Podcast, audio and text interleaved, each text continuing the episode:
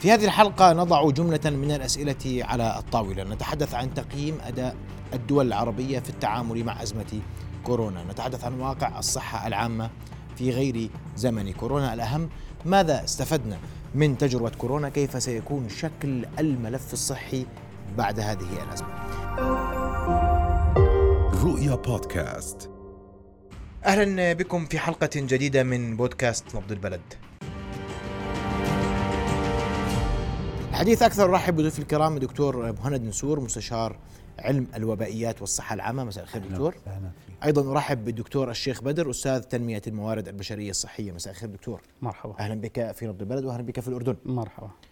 دكتور مهند، أبدأ منك. وهناك مؤتمر مهم إقليمي سابع عنوانه مرونة الصحة العامة في إقليم الشرق الأوسط كسر الحواجز، وهذا المؤتمر بيجي بعد عامين من تعامل العالم والمنطقة العربية مع أزمة كورونا.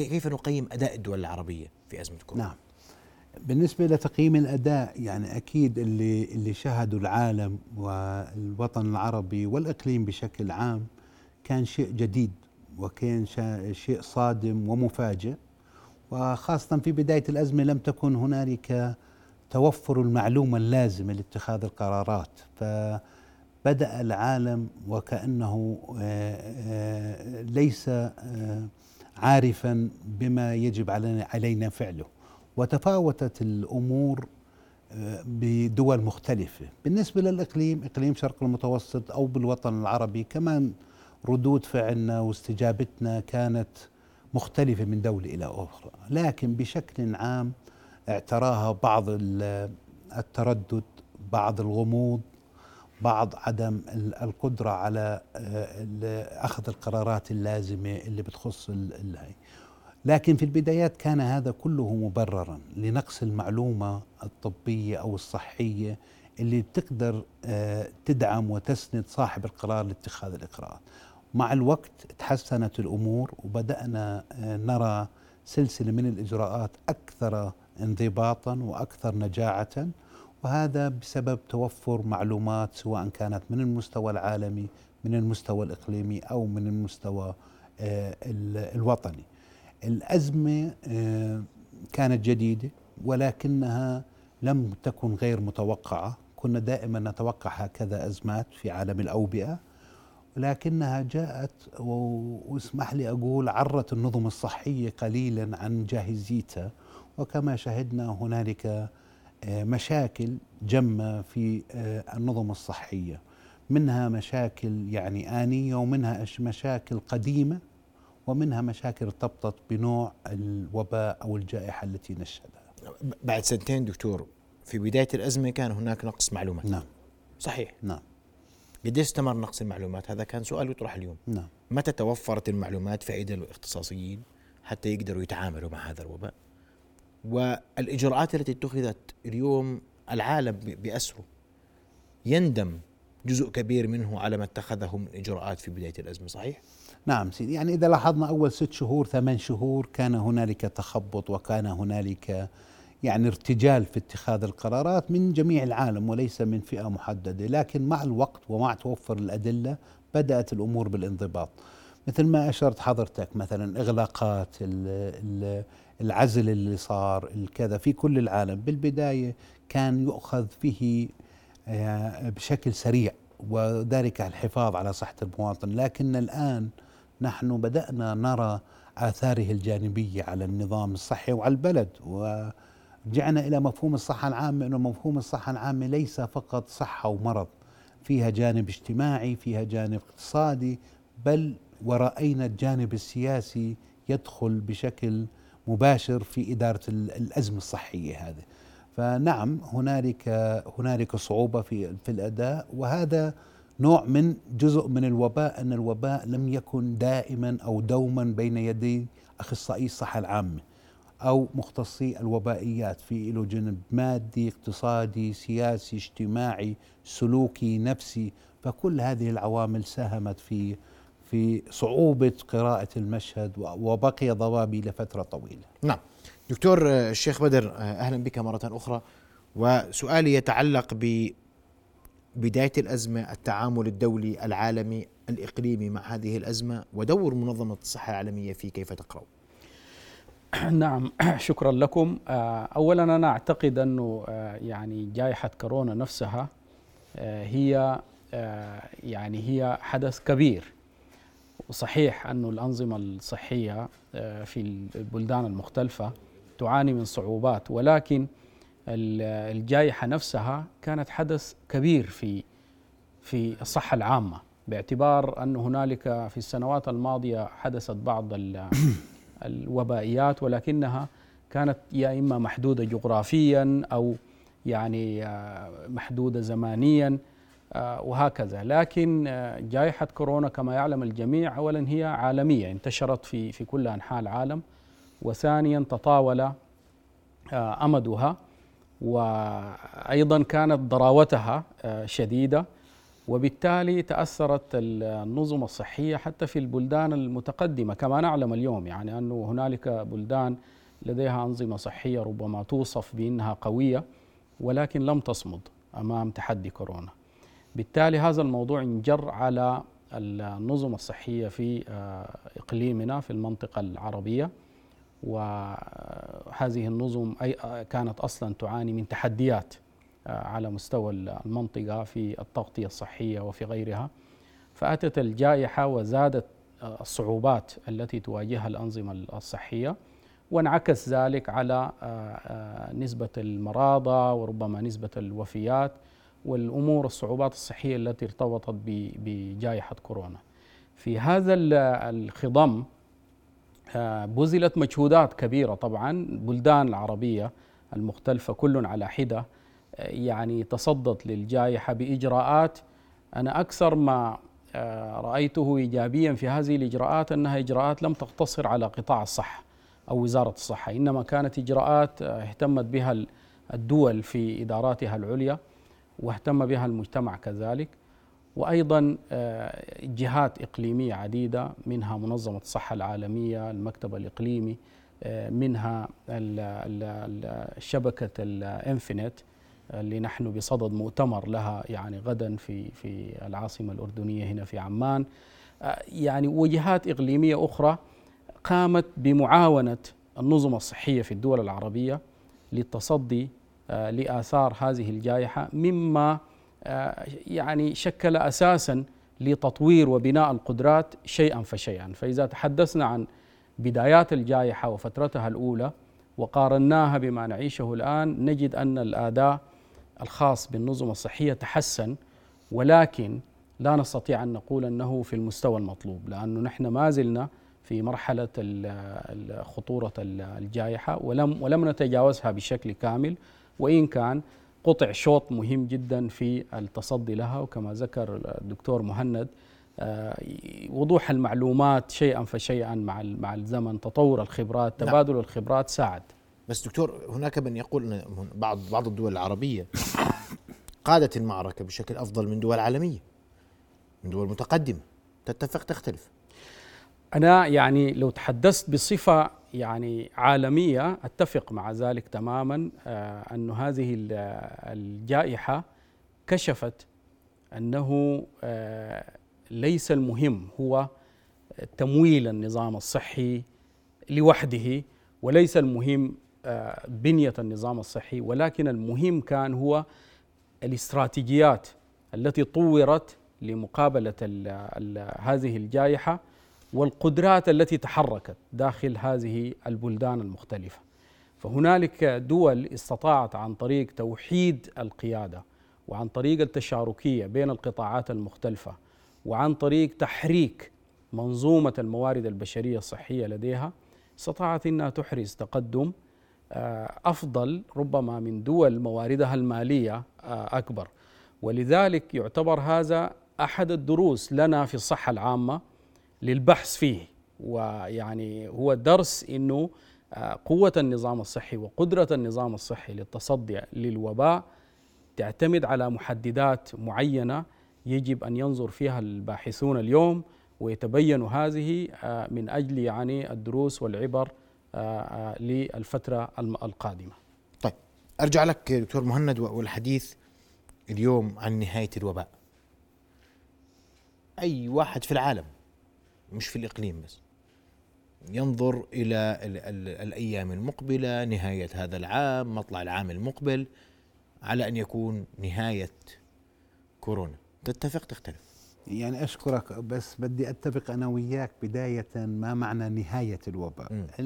أنا أعتقد أن الوباء نفسه لن يختفي، المرض نفسه الفيروس لن يختفي، راح يتحول أعتقد إلى فيروس موسمي، فيروس متوطن نراه في موجة دون الأخرى، ولكن ليس بهذه الحدة. أما أن يختفي أن نقول أنه ما فيش كورونا فيروس أو كذا أو كوفيد 19، أعتقد هذا أصبح بعيد المنال، ونظرية الصفر حالات أصبحت بعيدة في العالم بشكل عام. لكن متى أنه يخف ضراوته وحدته وممكن يتحول إلى مرض موسمي أو إلى متوطن، نحن نعتقد بناء على القراءات ومعظم الدراسات أنه سوف يكون إن شاء الله بال2022. لا نعتقد أنه بدأنا في البداية شوي متفائلين في نهاية 21، لكن القراءات تشير أنه انتقلنا بعدين إلى منتصف 2022، وإحنا الآن بنحكي لنهاية 22.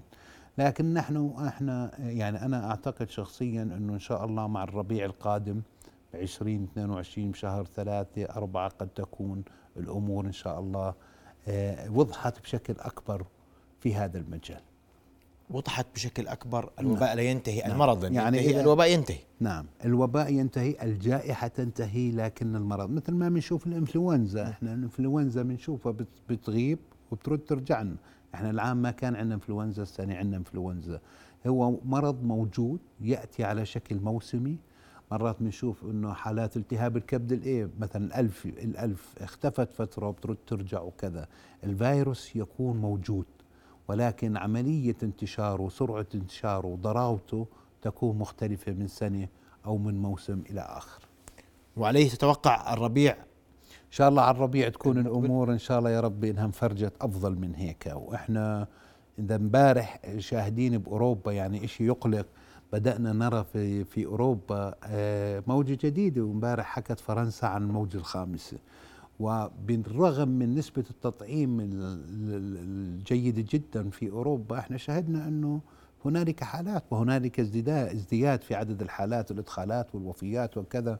في هنالك طبعا أسباب لهذه الزيادة، لكن الأمور تظهر أن الأمور لن تنتهي عن كثب. يعني هنالك عدة عوامل تظهر الأمور، أنه مثلا إحجام عن المطاعيم في أوروبا الآن أصبح مشكلة، وإحنا كذلك في الوطن العربي نعاني من صعوبة رفع نسبة المطاعيم في لدى المواطنين والقاطنين على أراضينا أين كانت الدولة، وهذا له أسبابه كمان. فالأمور مش سائرة بسلاسة وسهولة كما احنا نتمنى داخليا، أن نكون متفائلين بالانتهاء من هذا الوباء بشكل سريع وحاسم نهاية هذا العام مثلا. نعم دكتور الشيخ بدر، الحديث أنا عشان موضوع المطاعيم والكلام إنه والله المنافسة السياسية الصحية إن صح التعبير هي سبب قلق الناس من المطاعيم، لأنه كل واحد عندنا أكثر من لقاح موجود، تنافست الدول على إنتاجه ثم تنافست على سوقه، فشكك بهذا المطعوم على حساب ذاك، وشكك بذاك على حساب هذا، وصلنا ندخل على ماخذ لقاح ومش ماخذ لقاح حسب نوع اللقاح. فهذا أضعف قدرة المنظومة الصحية على تسويق اللقاحات المختلفة وإقناع الناس فيها. رأيك؟ نعم، هو حقيقة أولا المطاعيم في مثل هذه الجائحات بتعتبر إحدى أهم التدخلات الصحية إن لم تكن الأهم، يعني لأنه طبعا نحن نعرف في علم الصحة العامة إنه منع الانتشار والقضاء على الجائحة لا يعتمد على تدخلات علاجية، وإنما يعتمد على تدخلات وقائية، وعلى رأس هذه التدخلات الوقائية المطاعيم. فما حدث يعني ظهور المطاعيم المختلفة ضد وباء كورونا في فترة زمنية وجيزة يعتبر إنجاز للبشرية في تقديري، يعني من ناحية لأنه عادة المطاعيم تحتاج إلى دراسات مطولة. الآن تم تسريع هذه الدراسات ولحسن الحظ ظهرت المطاعيم في وقت وجيز. وأنا أستطيع أن أقول يعني متابعات ومن الدراسات التي أجريت ومن الإحصاءات، هذه المطاعيم أحدثت أثرا إيجابيا على وضع كورونا عالميا، ولكن كما تفضلت تخللتها بعض الأمور الخاصة بغياب التشاركية في موضوع تطوير المطاعيم. وكان دعي في بداية الأمر إلى تعاون عالمي حول تطوير هذه المطاعيم، ولكن لأسباب مختلفة، ربما تكون أسباب مالية، أسباب اقتصادية، أسباب متعلقة بسوق العمل الصحي، يعني نشأت هذه المطاعيم عبر شركات أو جهات مختلفة، وسوقت بشكل ربما يبرز نوع من التنافس، وربما تدخل فيه عوامل سياسية. ولكن لحسن الحظ في تقديري أن منظمة الصحة العالمية يعني فعلت خيرا بأن يعني وضعت معايير لهذه المطاعيم، وفي فترة وجيزة اعترفت بجلها، يعني أصبحت هي يعني معتمدة من منظمة الصحة العالمية أيا كان مكان إنتاجها. وهذا ساهم بشكل كبير في تقديري في التغطية اللي حدثت الآن في عدد من البلدان، لأنه تنوعت هذه المطاعيم وتنوعت طرق الحصول عليها، وأصبحت في تغطية صحية بمختلف أنواع هذه المطاعيم، وأصبح في يعني اطمئنان لسلامة هذه المطاعيم. ولكن طبعا الشيء المثالي اللي كنا نتمناه ونحن مختصين في الصحة العامة أن يكون هنالك منذ البداية تعاون عالمي بشكل منسجم في موضوع المطاعيم، لكن هذا لم يحدث. وبرأيك اليوم عدم الإقبال، يعني عدم الإقبال عالمي؟ نعم، عدم الإقبال هو قضية أخرى مرتبطة طبعا بمفهوم نحن نسميه تعزيز الصحة، يعني وغياب، وهذه قضية كبيرة على مستوى العالم، ولكنها أوضح ما تكون في منطقتنا العربية. نحن نعتقد كمختصين في مجال الصحة العامة أن هنالك ضعف في بنية الصحة العامة في البلدان العربية، وفي الاهتمام بالصحة العامة من حكومات البلدان العربية. هذا الموضوع أدى إلى أن يكون النظر إلى الصحة هو نظر إلى الطب وإلى العلاج وإلى المستشفيات، وهذا يعني في المخيلة الشعبية أصبح هو الموضوع الأساسي، إنه المرض يعني الذهاب إلى المستشفى والتخصصات الفرعية وغيرها. وأصبح الاهتمام بقضية الوقاية نفسها prevention يعني ليس في المخيلة الشعبية بشكل كبير. وبالتالي عندما يعني ظهرت هذه المطاعيم لم يكن هنالك الاستعداد الكافي للتعاطي معها، باعتبار أنه الشخص لا يشعر بمرض، لا يشعر بأنه هنالك حاجة. أضيف إلى ذلك أنه نحن الآن، وهذا الموضوع يخصكم طبعا، نحن في عالم تطورت فيه الآلة الإعلامية بشكل كبير جدا، وظهرت وسائل التواصل الاجتماعي، وساعدت بقدر ما أنها لها فوائد، أيضا ساعدت في نشر الشائعات والمعلومات غير الصحيحة عن مما حدث الآن بجهات عالمية، منها منظمة الصحة العالمية، أن تتحدث الآن عن تشخيص وباء اسمه وباء المعلومات المغلوطة في الصحة. هذه ساهمت بشكل كبير أن يكون هنالك إحجام من المواطنين، وأزيدك كمان وأقول إحجام حتى من العاملين في الصحة أنفسهم. يعني الآن في دراسات في المنطقة العربية توضح أنه نسبة العاملين في الصحة المحجمين عن أخذ المطاعيم أعداد غير قليلة. فإذا كان المختص في الشأن الصحي نفسه محجم، فما بالك بالمواطن؟ هذه قضية فعلا من القضايا. نعم. طيب دكتور مهند، وباقتضاب اليوم ما بعد الجائحة السؤال عن ملف الصحة في عموم الإقليم. نعم. واليوم احنا يعني نتأثر في الإقليم، بمعنى إذا سجلت حالات في دولة صديقة مجاورة، نحن نكون على أهبة الاستعداد قد نسجل حالات، لأنه هاي حدود. اليوم اختلف المنظور للصحة، لمفهوم الصحة العامة انتهى المفهوم المحلي للصحة العامة أم أننا سنبقى في ذات الأطر؟ صحة محلية كل واحد يدير باله على حاله. يعني هو مثل ما تفضلت في البداية أنه الجائحة برغم قساوتها وضراوتها إلها حسناتها، اسمح لي أقول هيك، وضعت ملف الصحة العامة على سلم أولويات الحكومات العربية وحكومات الإقليم. فاليوم لم يعد أحد في الإقليم من القيادات سواء السياسية الاقتصادية والاجتماعية أو الشعبية إلا يقدر أهمية الاستثمار والعمل على تنمية الصحة العامة في الإقليم، وهذا شيء جيد جدا. ونتمنى في المستقبل إنه ما نقولش خلصنا جائحة وانتهينا، أن يتم تعزيز هذا المبدأ والعمل عليه إن شاء الله. المسألة الثانية سيدي الكريم، أظهرت الجائحة ضرورة وأهمية التشاركية. يعني إحنا عشان نمتن بيتنا الداخلي مثلا إذا أخذنا الأردن يجب أن نعرف ونمتن علاقتنا مع العراق عشان نشوف كيف الوضع الوبائي، تبادل المعلومات، العمل المشترك، وكذلك في دول الإقليم.